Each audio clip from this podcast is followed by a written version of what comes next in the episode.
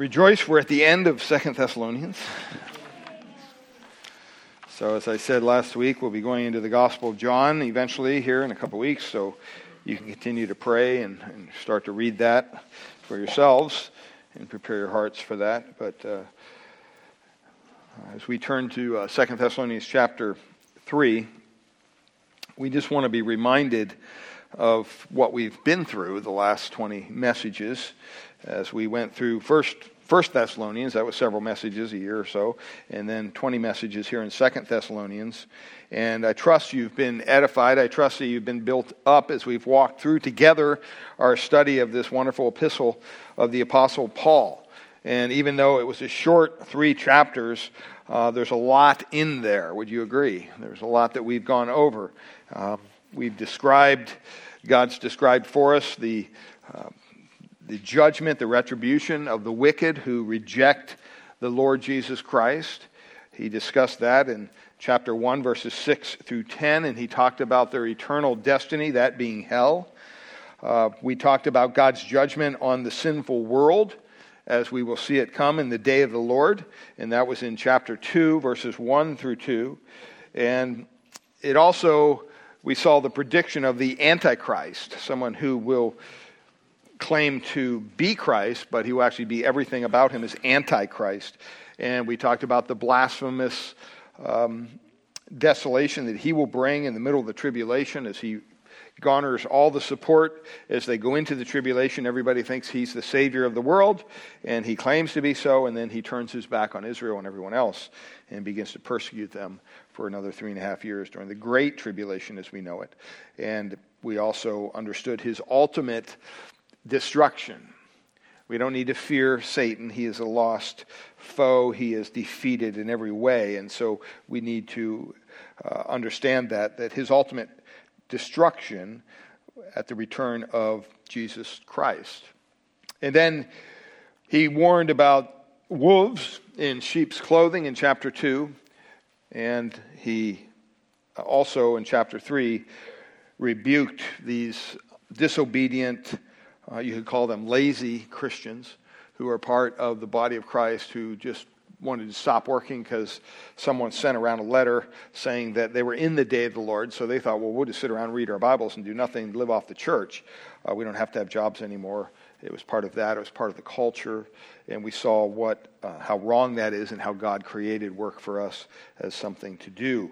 And so we've been up and down throughout this book. It's been kind of an interesting study through both books, back to back like this. But we saw one thing in, in Thessalonica, this church was a young church. We knew it to be young, made up of young believers, but it was also a pretty well put together church. But it wasn't perfect because there is no perfect church okay? Uh, there just isn't because churches are made up of sinners who are saved by God's grace, and so it's impossible for them to be perfect.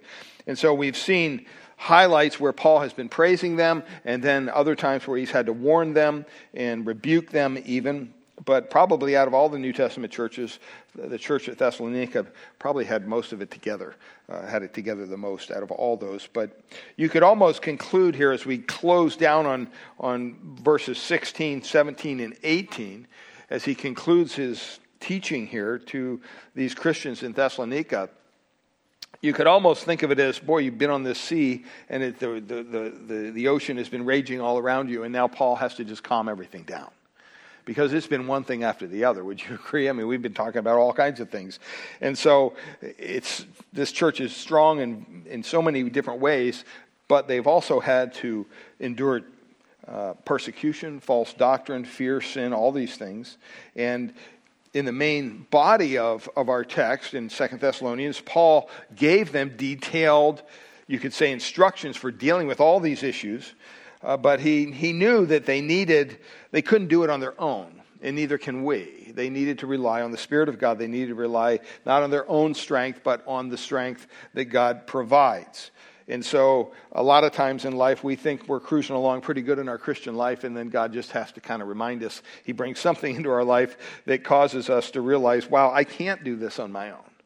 Okay, I need the Lord each and every day. We need to be totally dependent upon the Lord. And so he wanted these new believers, because as we said, he couldn't be there for them all the time. So he was sending them warnings and, and encouragement. And after instructing them about Christ's judgment in verses 5 to 10, he, he brings kind of a consolatory word in verse 11 of chapter 1. He said, To this end, we always pray for you that God may make you worthy of his calling. And that implies what? We're not worthy of God's calling. We're not worthy. And then he says, and may fulfill every resolve for good in every work of faith by his power. And Paul is early on in this letter reminding them, you cannot do this on your own. You cannot live the Christian life on your own. It's not meant to be lived on your own. You have to do it through his power. Verse 12, so that the name of the Lord Jesus may be glorified in you and you in him according to the grace of God and the Lord Jesus Christ. And so he instructs them about the coming Christ in judgment, bringing these wicked people to eternal damnation in hell. And then he says, hey, this is why we're praying for you. We, we want you to succeed in this. And then in chapter 2, just to remind you, he gives this big discussion of the day of the Lord and the rise and fall of, of the Antichrist and all these things in verses 1 through 15 of chapter 2. And once again, he exhorts them he doesn't want to just beat them down, so he, he gives them this word in chapter 2, verse 16 to 17. He says, Now may the Lord Jesus Christ himself and God our Father, who loved us and gave us eternal comfort and good hope through grace, comfort your hearts and establish them in every good work and word. So he wants them to know that this comfort is dependent upon the grace of God.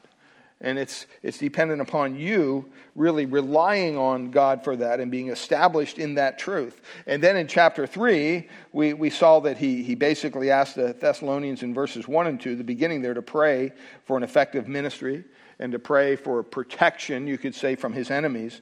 But then he instructs them about God's faithfulness in, in verses 3 and 4 and he continues to teach them. And, and so this section here is really closes with a prayer there in verse 5.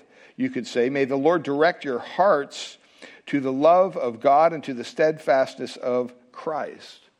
And that was directed really to the Lord, obviously, but he's letting them know he's praying for them. And then in chapter 3, verses 6 to 15, the last couple works, we, weeks, we've been in a series called Do Not Grow Weary in Well Doing. And, and we've been looking at um, the problem which existed in this church. And we said that some of the people didn't want to work. Um, and the principle that uh, affects this problem, the scripture says if you don't work, guess what? You don't get to eat. Okay, so that was the principle. And then we talked about the practice of other believers toward those with this problem, and it said to avoid them to you know warn them but then if they're if they're continuing in this you need to uh, avoid them so that they might be shamed back into um, uh, obedient behavior they're being disobedient in their outlook on work and then we said the purpose of that is so that they would be shamed to be brought back into fellowship. And now we're kind of at the end of this book, the end of this chapter. And in verse 16, he begins to make a transition. Notice there in verse 16, it says, Now may the Lord of peace himself give you peace at all times in every way. The Lord be with you all. And so Paul is saying, okay, I'm, I'm, I'm getting off my soapbox, but I want to leave them with a good word once again. And so the good word, the encouraging word, is marked by that word now, that transitional uh, word there. He's, he's moving from a command and exhortation to more of a closing his letter, a benediction you would, and, and prayer. And it doesn't really consist of a prayer here. It doesn't really, um, he's not, not really saying a specific prayer for them, but he's, he's more really expressing the desires in his own heart uh, that they would constantly cry out uh, to the Lord for his blessing.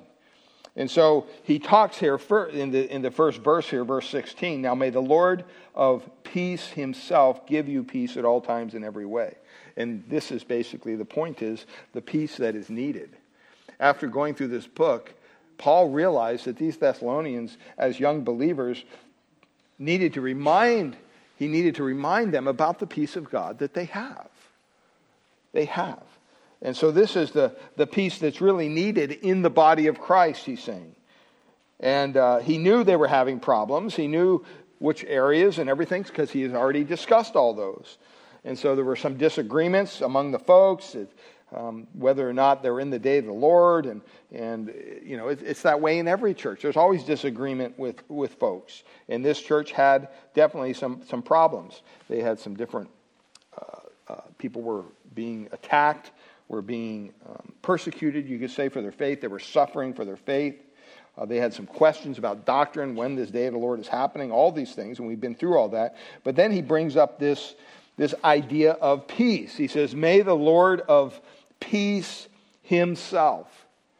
Uh, that word peace there really provides for us the definition would, would be kind of a, a sense of calm, a sense of calm, tranquility, quietness, contentment. You know, did you ever see the commercial for the app Calm? And they put on the rain, and it's just a clock for like 15 seconds, and you just hear the rain, and you just kind of, ah, it's just calming. It's calming, right? Um, this is what it's speaking of. It's speaking of quietness in your soul, a well being that comes when, when everything is going well. That's when things are peaceful. But when you stop and think about it, that definition for peace is relatively uh, even though it's accurate, it's kind of shallow. I don't think necessarily that's the kind of peace that Paul is talking about here. It obviously means that, but I think he's talking more about a supernatural peace, a spiritual peace that's completely different from a peace that could be uh, had by listening to an app with some rain in your ears. Okay? And so, uh, this, this calm, tranquil feeling that this the sound of rain or the sound of wind or, or noise. Sometimes they use noise, different kinds of noise, um, to, to, to, provide calmness for people. Um, it, it can produce that kind of a feeling, but you know what? It can also be produced by lies, by self deception, by unexpected good fortune. Those, all those things are, are producers of peace. Okay? And so, peace really is the absence of, of, of trouble, of conflict. Uh, people go to counselors, people take medication, drugs. Uh, some people drink alcohol to give them a calm. Uh, some people use biofeedback, all these different things, right? Um, in such peace, the peace that people are seeking with those things is, I'm just here to tell you, it's a fleeting peace. It's a peace that won't last. It's a peace that can be easily destroyed. It just takes one phone call right, from your employer saying, hey, sorry, we can't, we can't pay you anymore. You're without a job. All your peace goes out the window. Or from the doctor saying, yeah, you know what, the x ray had a little more on it than we thought, and sorry to tell you, but, you know, we don't want to hear those things. That shatters that peace that resides within us. And, and a lot of times, the things that can be shattering to this kind of peace is, is the failure, doubt, fear, bitterness, anger, you go down the list, right? But true spiritual peace, true spiritual peace is completely different. It's a different kind of peace. It's different from the superficial. It's different from the, the, the peace that just comes from, from other you know, humans and, and that kind of a peace. It's, it's different.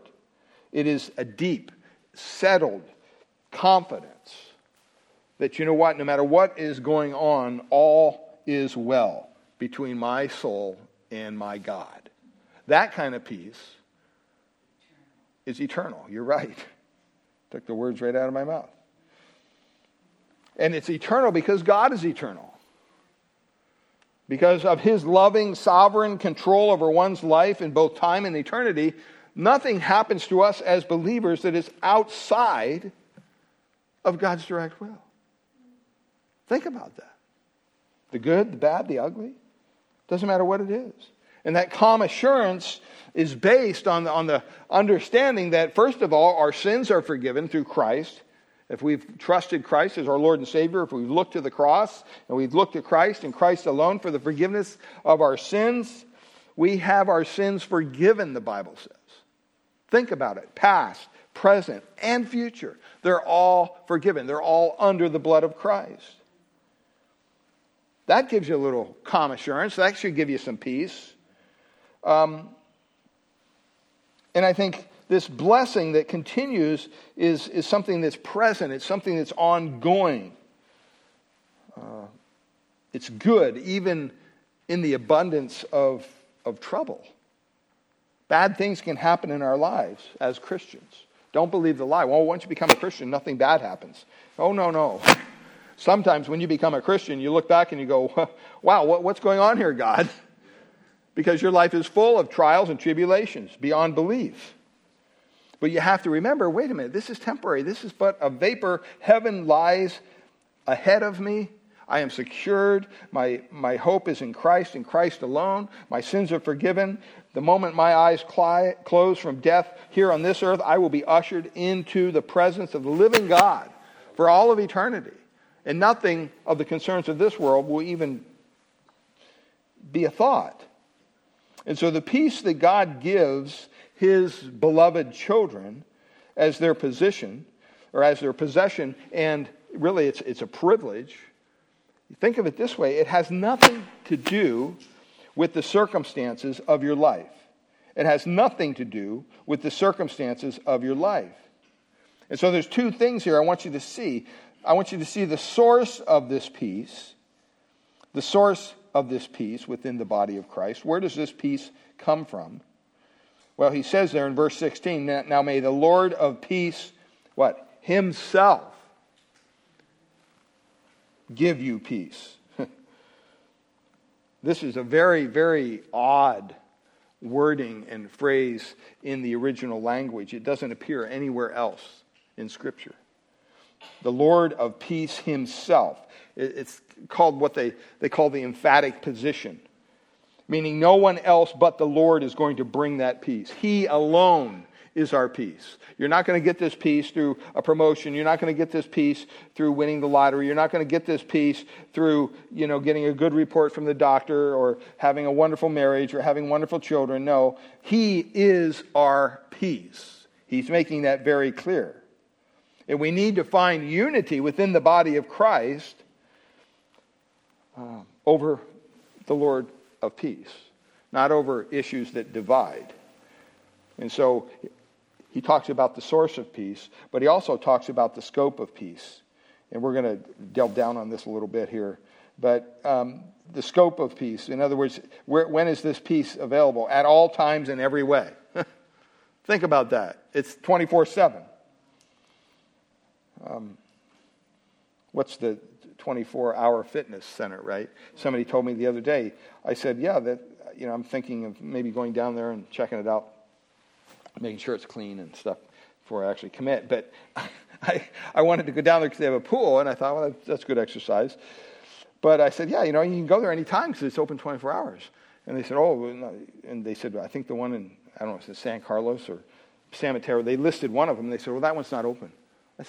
But the name of the place is 24 hour. I mean, come on. So I don't know if that's true or not, but I've yet to confirm that. But I know the one in River City is, so that was good. But anyway, uh, here God says that this peace is available, what? At all times, in what? In every way. Um, always, by all means. The simple point is that it's continually available in every circumstance. And, and there is not a, any situation, really, that, that could rise up in our lives where we don't need the peace of God. Amen? That word peace means to bind together, to bind together. That's provided by that calming sensation. But it, last week I said, you know, a good way to understand words is to look at the opposite. And the opposite of this word, of course, is what? Is, is is disruption, right? Not peace. So, not binding together, but you could say disharmony. Disharmony.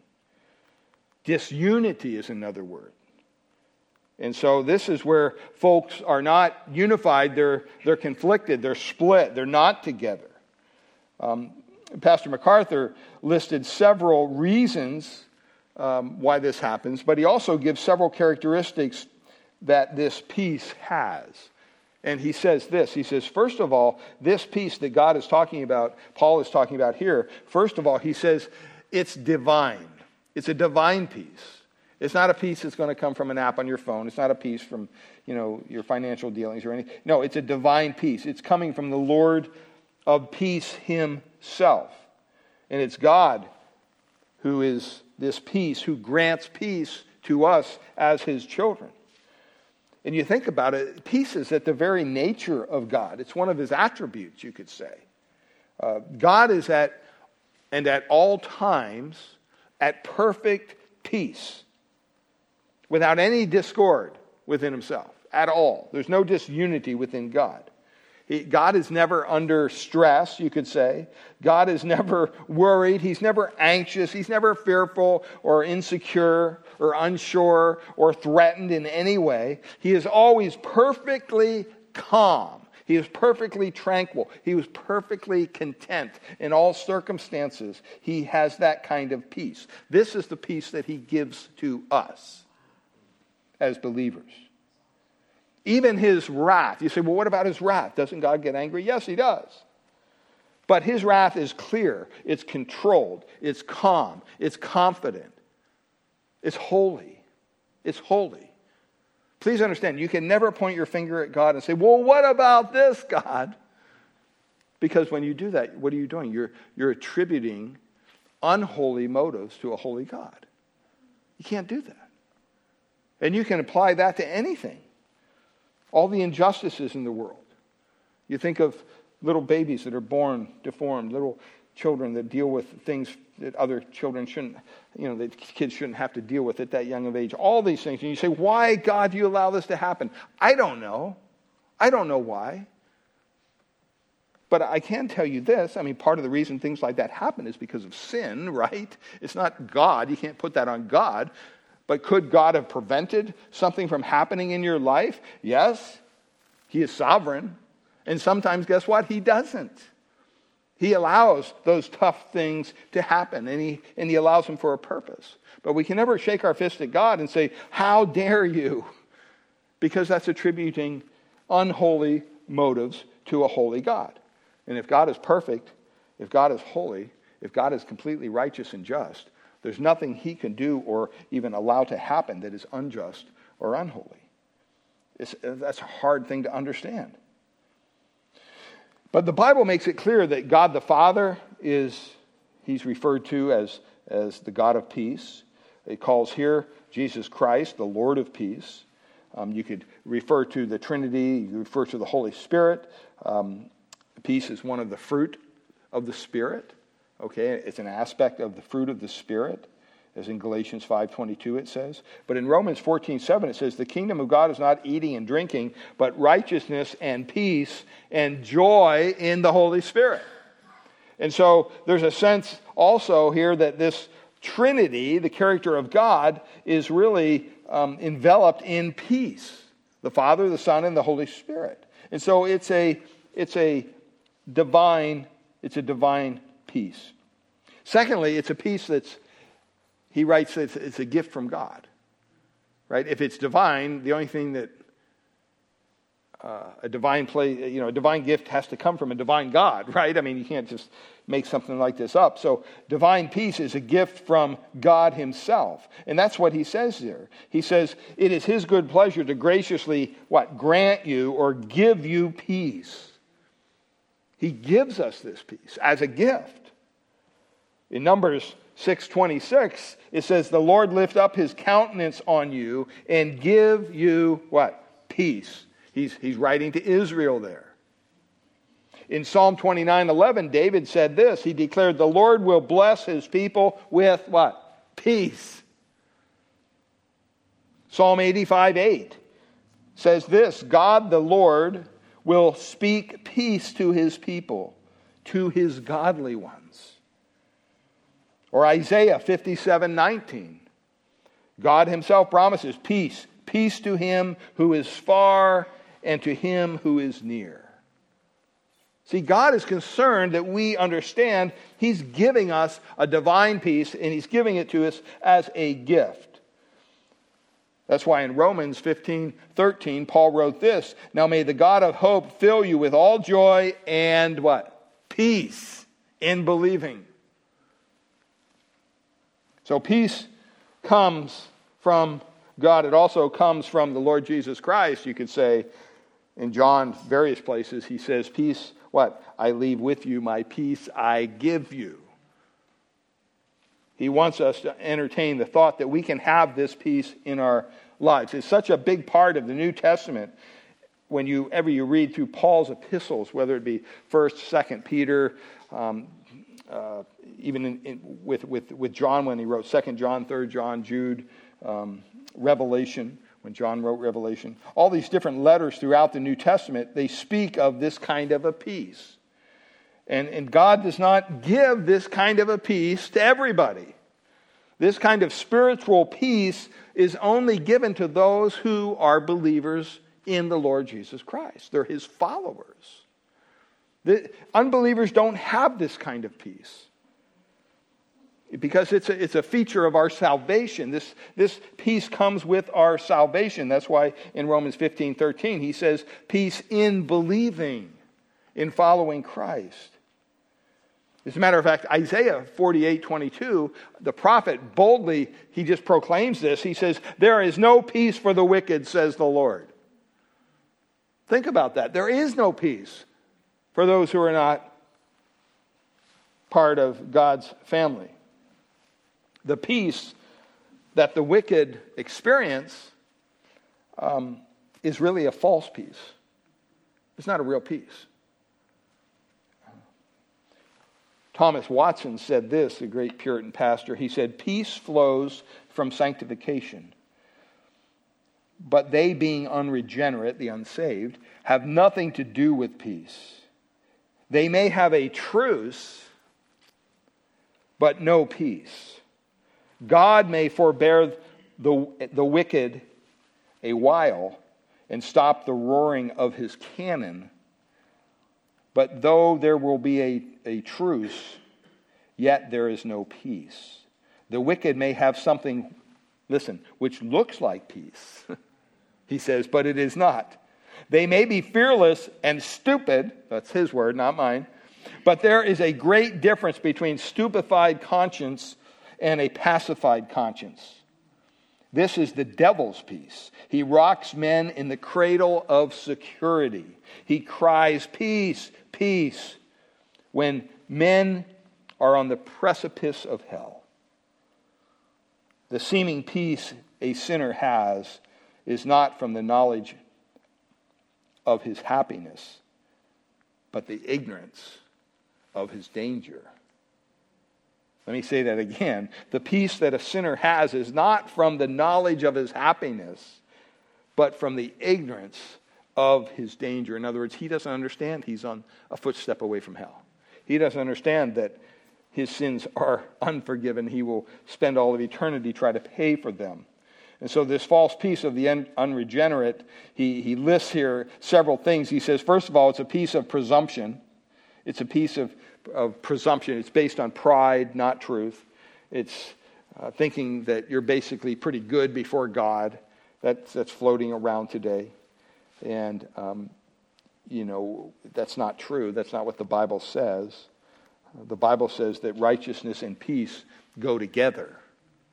You can't have peace if you're not righteous before a holy God. Um, Isaiah 32 17 says, The works of righteousness will be peace. In Deuteronomy 29 19, listen to this. He writes, um, and this is basically in the context, you can look it up, but it, it's talking about a foolish, deceived man. And here's what the foolish, deceived man says I have peace though I walk in the stubbornness of my heart. They try to convince themselves that they have peace. Watson said this, Thomas Watson, he says, You may as well suck health out of poison as peace out of sin. In other words, you know, the chances of getting something healthy out of poison is not very good. The chances of getting peace out of sin is even worse. And so, false peace not only, you know, It, can't survive the tests of life. It's a presumption. It can't survive the tests of life. And, and when this kind of peace that people possess today outside of Christ, you look at them and they got all their houses and their money and all, and you think, oh, so, they must sleep so well at night. No, don't, don't fool yourselves. Okay? Um, 1 Thessalonians, remember in chapter 5, verse 23, says, While they are saying peace and safety, then construction, destruction will come upon them. Suddenly, like labor pains upon a woman with child, and they will not escape. See, their kind of peace, this false peace, cannot survive the tests of life. It can't. Well, the third element of this divine peace that's a gift that God gives us is that it's continually available. It's continually available to us. I mean, this is what, what, what Paul is, is telling us there in Second Thessalonians. He says, at, er, at all times, in every way. This isn't something that can elude us. This isn't something that God puts on the highest shelf and says you got to jump or you got to get a ladder and maybe only those that succeed will get this kind of peace. No. This is a peace that's available to all those who have put their faith or trust in Christ. But even though it's available, and even though we can experience at any time, in any situation, you have to understand it can be interrupted. This kind of peace can be disturbed okay? And there's certain situations um, when you're, it can be disturbed by, by sinful behavior. As a believer, you should not have this peace in your heart if you're continuing to live in a way that's dishonoring to the Lord.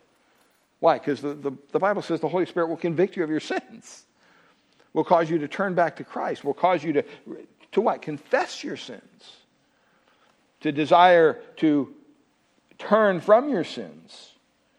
Sometimes it can be disturbed, this peace can be disturbed not just by sins, but from doubt. You get away from reading your Bible. You begin to feel some fear from your circumstances, maybe anxiety in your life. All those kind of things can destroy uh, the false peace of the unredeemed, but it can also interrupt the divine peace that God gives us because that's the way he's created it. Well, how do you inter, how can this interrupted peace, if you're in this interrupted state, how can it be restored? Once again, MacArthur points out three couple things here. He says, first of all, by trusting God. Seems kind of pretty basic, doesn't it? By trusting God. The psalmist said in 42:11, "Why are you in despair, O my soul? Why so downcast? We sing that song, right? Why so downcast, O my soul? Put your hope in God. All right? Hope in God, for I shall yet praise him, the help of my countenance and my God. So sometimes we're not trusting the Lord. Um, another way it can be restored is when we forfeit and, and confess any unrepentant sin or any disobedience in our lives. God promised Israel in Leviticus 26, verses 3 and 6 if you walk in my statutes, if you keep my commandments, God is telling his people, so as to carry them out, I will also grant peace in the land. I will grant peace in the land. In Romans 2:10, Paul wrote to the church of Rome there, glory and honor and peace to everyone who does what? Good, he says. Not to those who do bad, but to those who do good. Thomas Watson, once again, to quote him, he says, If you would have peace, he's talking to believers, if you would have peace, then you need to make war with sin. If you would have peace, you need to make war with sin. A good book on understanding sin, we've taken the men through it several times, but it's called The Mortification of Sin the mortification of sin. And it teaches you how to mortify sin. Not just control it, but mortify it. And it teaches in that book that, you know what, we, we take sin and we, we think of sin as something we do. Right? We, something we do. Oh, I sinned. I did this. I did that. And the writer tells us no, um, it's not what we do, it's who we are. It makes up every fabric of our being. That's why God says, you know what? You can't remake yourself into a Christian. You can't, you know, pull yourself up by your bootstraps. You can't just come to church more and hopefully it'll rub off. No. What does the, the Bible say? Jesus says, he, he said it to Nicodemus, a, a righteous, uh, you know, in his own thinking man. He said, you have to be what? You have to be born again. And we've lost the, the meaning of that, that phrase. You know, it's been used so much, we just kind of, yeah, yeah, born again people. No, what does that mean, though? It means you can't just clean yourself up. God has to completely recreate you in Christ. That's why the Bible says you have to die to yourself and come to Christ.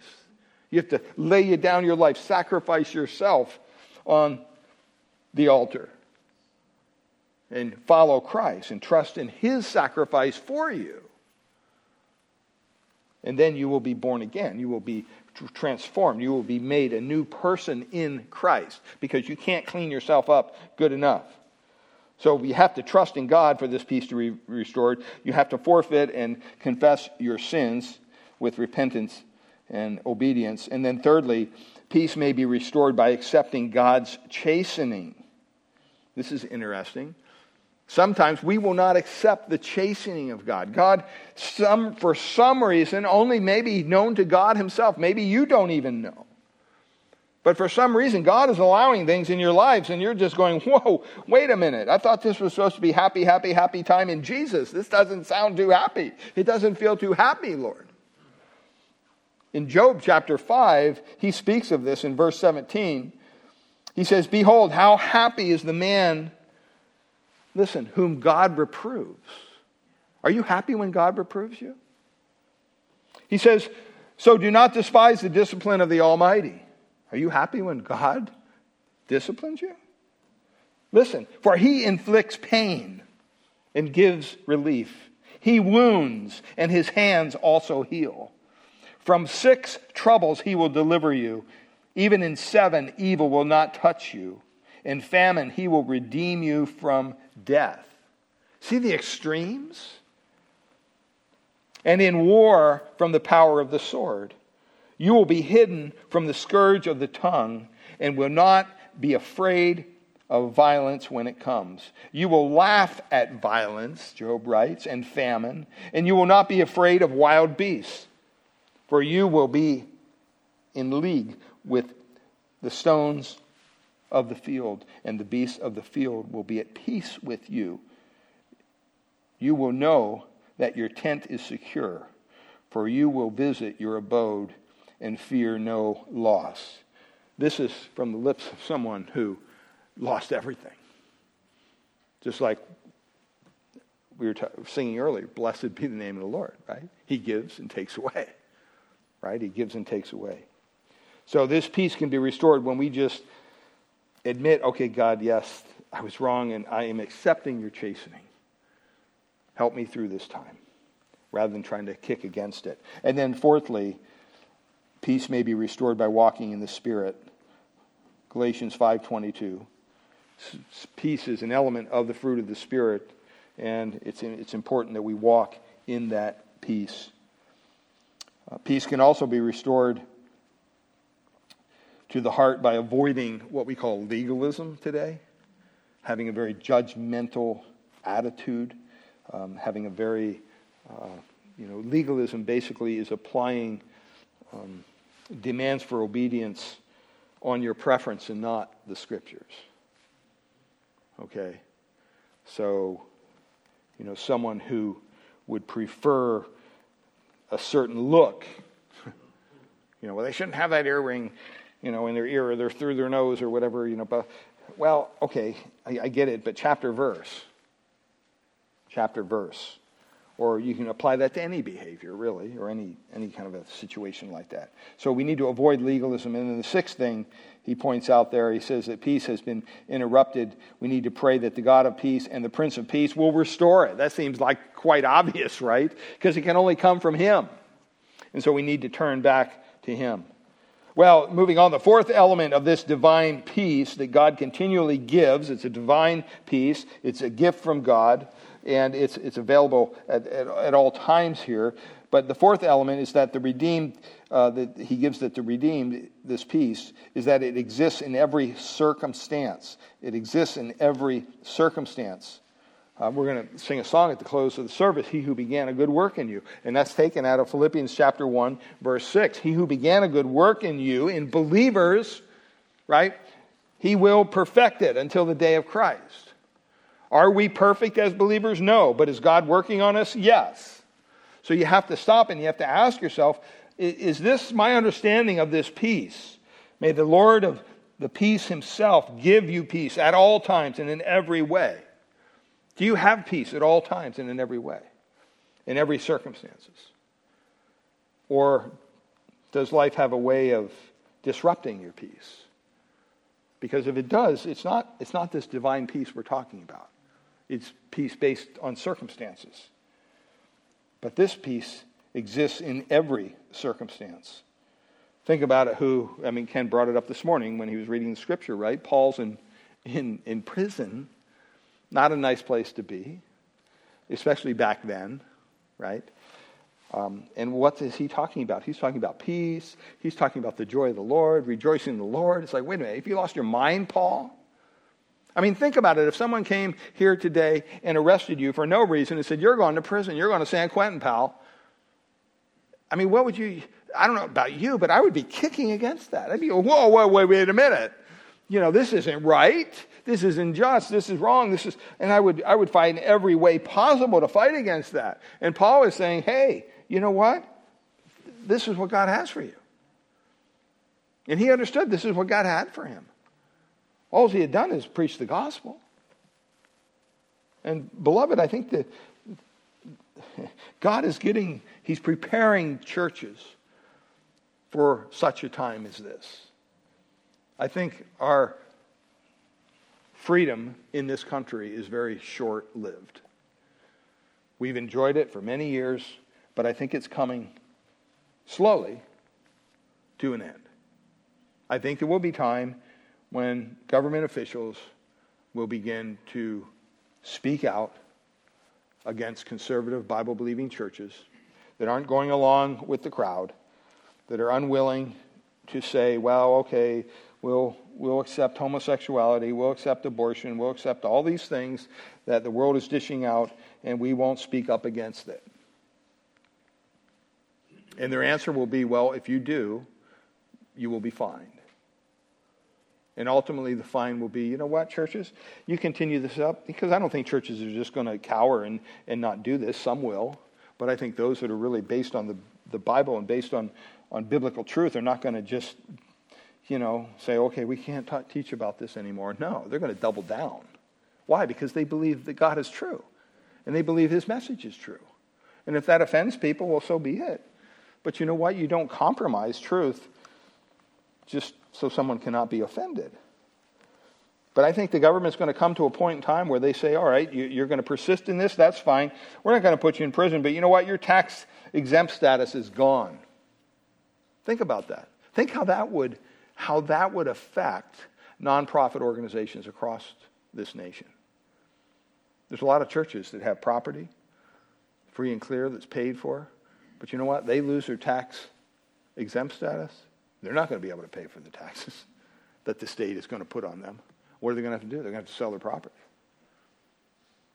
I think the church, the true church, will ultimately be gathered back to homes. I think buildings will be a thing of the past. We won't be meeting in buildings anymore. We'll be meeting in homes. Um, when that will happen, only the Lord knows. But see, it's this kind of peace that God, Paul is telling them, look, you've been through all this stuff. You, all this stuff is coming down the pipe, the pike, and everything is, you know, this Antichrist, the day of the Lord. You know what? But there is a Lord of peace, and he will give you his peace. You're not going to get peace from your circumstances in life. And so he says, The Lord be with you all there in verse 16. He wants them to understand that there's a presence of the Lord that comes along with that peace. Uh, I was reading a lot this week on that, that little phrase, and some people said, Why does Paul say that? It's like he's praying the Lord be with them. Isn't the Lord everywhere? Well, yeah, he is. right? He's omnipresent. He's everywhere. There's, there's nowhere the Lord is not. But sometimes you can not sense his presence, uh, frankly, even as a believer. Right? And so you, you don't sense that, in that peace brings his presence. And I think that's really what he's, he's, he's talking about here. And that's why he's, he's dialing down here at the end. And he's kind of, it, it seems like he's, he's really just kind of calming the air. And he's saying, hey, just remember, the Lord of peace himself will give you peace at all times in every way. He wants them to understand that this peace, no matter what circumstances they were in, no matter what they're experiencing, this can settle their confidence, that this can give them an unshakable joy amidst the storms of life. And that's really what he desires of us as well. And then here in the closing, verses 17 and 18, he basically, his final words, he, he mentions two things. First of all, he, he recognizes the recognition of his letters here. He says, I, Paul, write this greeting with my own hand. This kind of seems to indicate that Paul didn't write the rest of the letter. I mean, he wrote it, he dictated it, but he had, I mean, that's somebody who, who would write, like a secretary, you would, you would call it, uh, who would um, write for him as he gave the words, as the Holy Spirit gave him utterance to, to speak the words. The person would write it down, whether it was Timothy, Titus, whoever, we don't know. But this part, he says, hey, at the end here, I'm going to I'm going to try to get this out. I'm going to write this with my own hand. And he says, this is a sign of genuineness in every letter of mine. So it's something that Paul put into practice. And you wonder, well, why, why is he doing this? Well, you remember what we read in 2 Thessalonians chapter 2, right? Verse 2. He says, he tells them, don't be too quickly uh, uh, quickly shaken in mind or alarmed either by, and he lists off several things, by a spirit or by a spoken word. In other words, he's saying, don't listen to things that are not coming from me or the Lord. And there's going to be a lot of different things from whether it's a spirit, whether it's spoken word. And then he says, or a letter seeming to be from us. And this is what we talked about to the effect that the day of the Lord has already come. And he says, don't anybody let, don't let anybody deceive you in any way. And so Paul here is dialing down and he's saying, hey, just so you know, this, this letter is authentic. That other one is floating around there is not, whatever it was saying about the day of the Lord that had already come and caused all this disruption in the church. And they claim that it was written by Paul when it wasn't. But here he's writing it with his own, his own handwriting. And so he, he writes it with his own hand.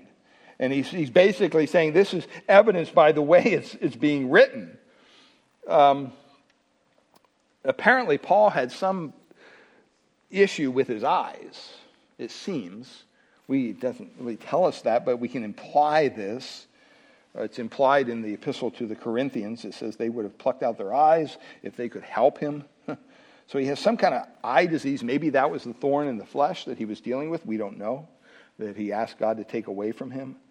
But he mentions that he's, he's writing here at the end, and he's writing with giant um, uh, symbols. You know, it's not just like normal writing, it's big. He says, Look at how big I'm writing, because he couldn't see. And so that's why somebody else had to write all this, this for him. And he wrote with large and large letters, and people would recognize it. Oh, yeah, this is Paul's signature. This is the way he, he closes his, his epistles. And so, uh, actually, in, in Galatians chapter 6, verse 11, he says the same thing. Paul says, he says, in verse 11, he says, See with what large letters I am writing to you with my own hand. So there was a lot of people that were trying to uh, steal credit or to, to uh, imitate the Apostle Paul back in his day and were writing things that were disingenuous of the, the true gospel and saying, oh, this is what the Apostle Paul said on this matter when it wasn't. And so we see here this idea of the recognition of his letters, and then he, he basically speaks, he gets back into the, the, the closing here. It's kind of a little interruption there. He says, The Lord be with you all. And then you could jump right down to verse 18. The grace of the Lord Jesus be with you all. This is the resource. The grace of God is this resource that we all need. He says, May the, the grace of our Lord Jesus Christ be with you all. Um, not just the recognition of this letter, but this grace. Do you know that God gives us grace? And it's the, the grace of God is all we need. We need the grace of God. We don't need anything more. His, his grace is sufficient for us in every circumstance. Even when the Thessalonians were suffering and being persecuted for their faith and going through all these tribulations, what does Paul write to them? He says, God's grace is sufficient. God's not caught off guard by your circumstances. Do you understand that it's the grace of God that brings us salvation? We don't bring salvation to ourselves. We don't find God. We don't, you know, we, we aren't out there uh, finally making ourselves holy enough to be, be saved by God. No. God's grace saves us. It's His grace that supplies everything we need. It's His grace that will finally, ultimately, take us home. For by grace you have been saved, what? Through faith. It's not even your faith that saves you, it's grace that saves you. And even the faith you have is given to you by God Himself. And so we need to recognize here at the end, and Paul wants them to understand this clearly, that, you know what, as, as tumultuous as life can be, as hard as life can be, as we look at, at life through a lens sometimes of, of unfair things and unjust things, and this peace of God should really uh, surpass all of it. That's why in Philippians, Paul says, you know what? Don't be worrying. Don't be anxious right? But come to God in prayer, supplication. And then he says, and the peace of God will what? Will, will, will surpass everything. It, it will give you an understanding that you won't have otherwise. That's why believers sometimes, when they're in situations of turmoil and, and, and, and, tribulation and everything, and you look at the way they're reacting, if they sense this peace, if they have this peace, if they're truly saved, if they understand, they're not going to be stressing out. They're not going to be, I'm not saying we don't have stress in our lives. We do. We all do. But I'm saying, given a, a dire circumstance, somehow God gives this peace to us in those situations. I'm sure we've all seen that or have experienced that time after time after time. And you look back and you're like, yeah, why didn't I freak out? It's because the peace of God is present in your life through Christ. So that's how he closes. The grace of our Lord Jesus Christ be with you all. Well, we're done. That's it. That's it. Well, let's stand and we'll pray and have one last song. And uh, we have fellowship time across the way. And uh, ask that as you join us, that uh, you'd be willing to come over and enjoy some good food. We have some uh, chili and some other things going on over there. So. But let's bow in a word of prayer as the worship team comes. Father, we thank you for your word. We thank you that sometimes as we've gone through these epistles, Lord, it's been hard. Some of the things are not easy to grasp, they're not easy to understand. But we know that it is the word of God, and we know that it was given um, for our admonition, it's given for our learning. But sometimes there are situations in our own midst that are hard to deal with sometimes even people in our own lives, sometimes even family, relatives in our own immediate family. And sometimes we need the grace and the wisdom of God. And so we want to make sure that our desire is to maintain those relationships, to restore, to apply healing to those relationships. Uh, keep us, Lord, from a judgmental, critical, legalistic mindset. Help us, Lord, to reflect your kindness, your goodness, um, the sweetness of our blessed Lord. But at the same time, Lord, help us to stand up for what's right.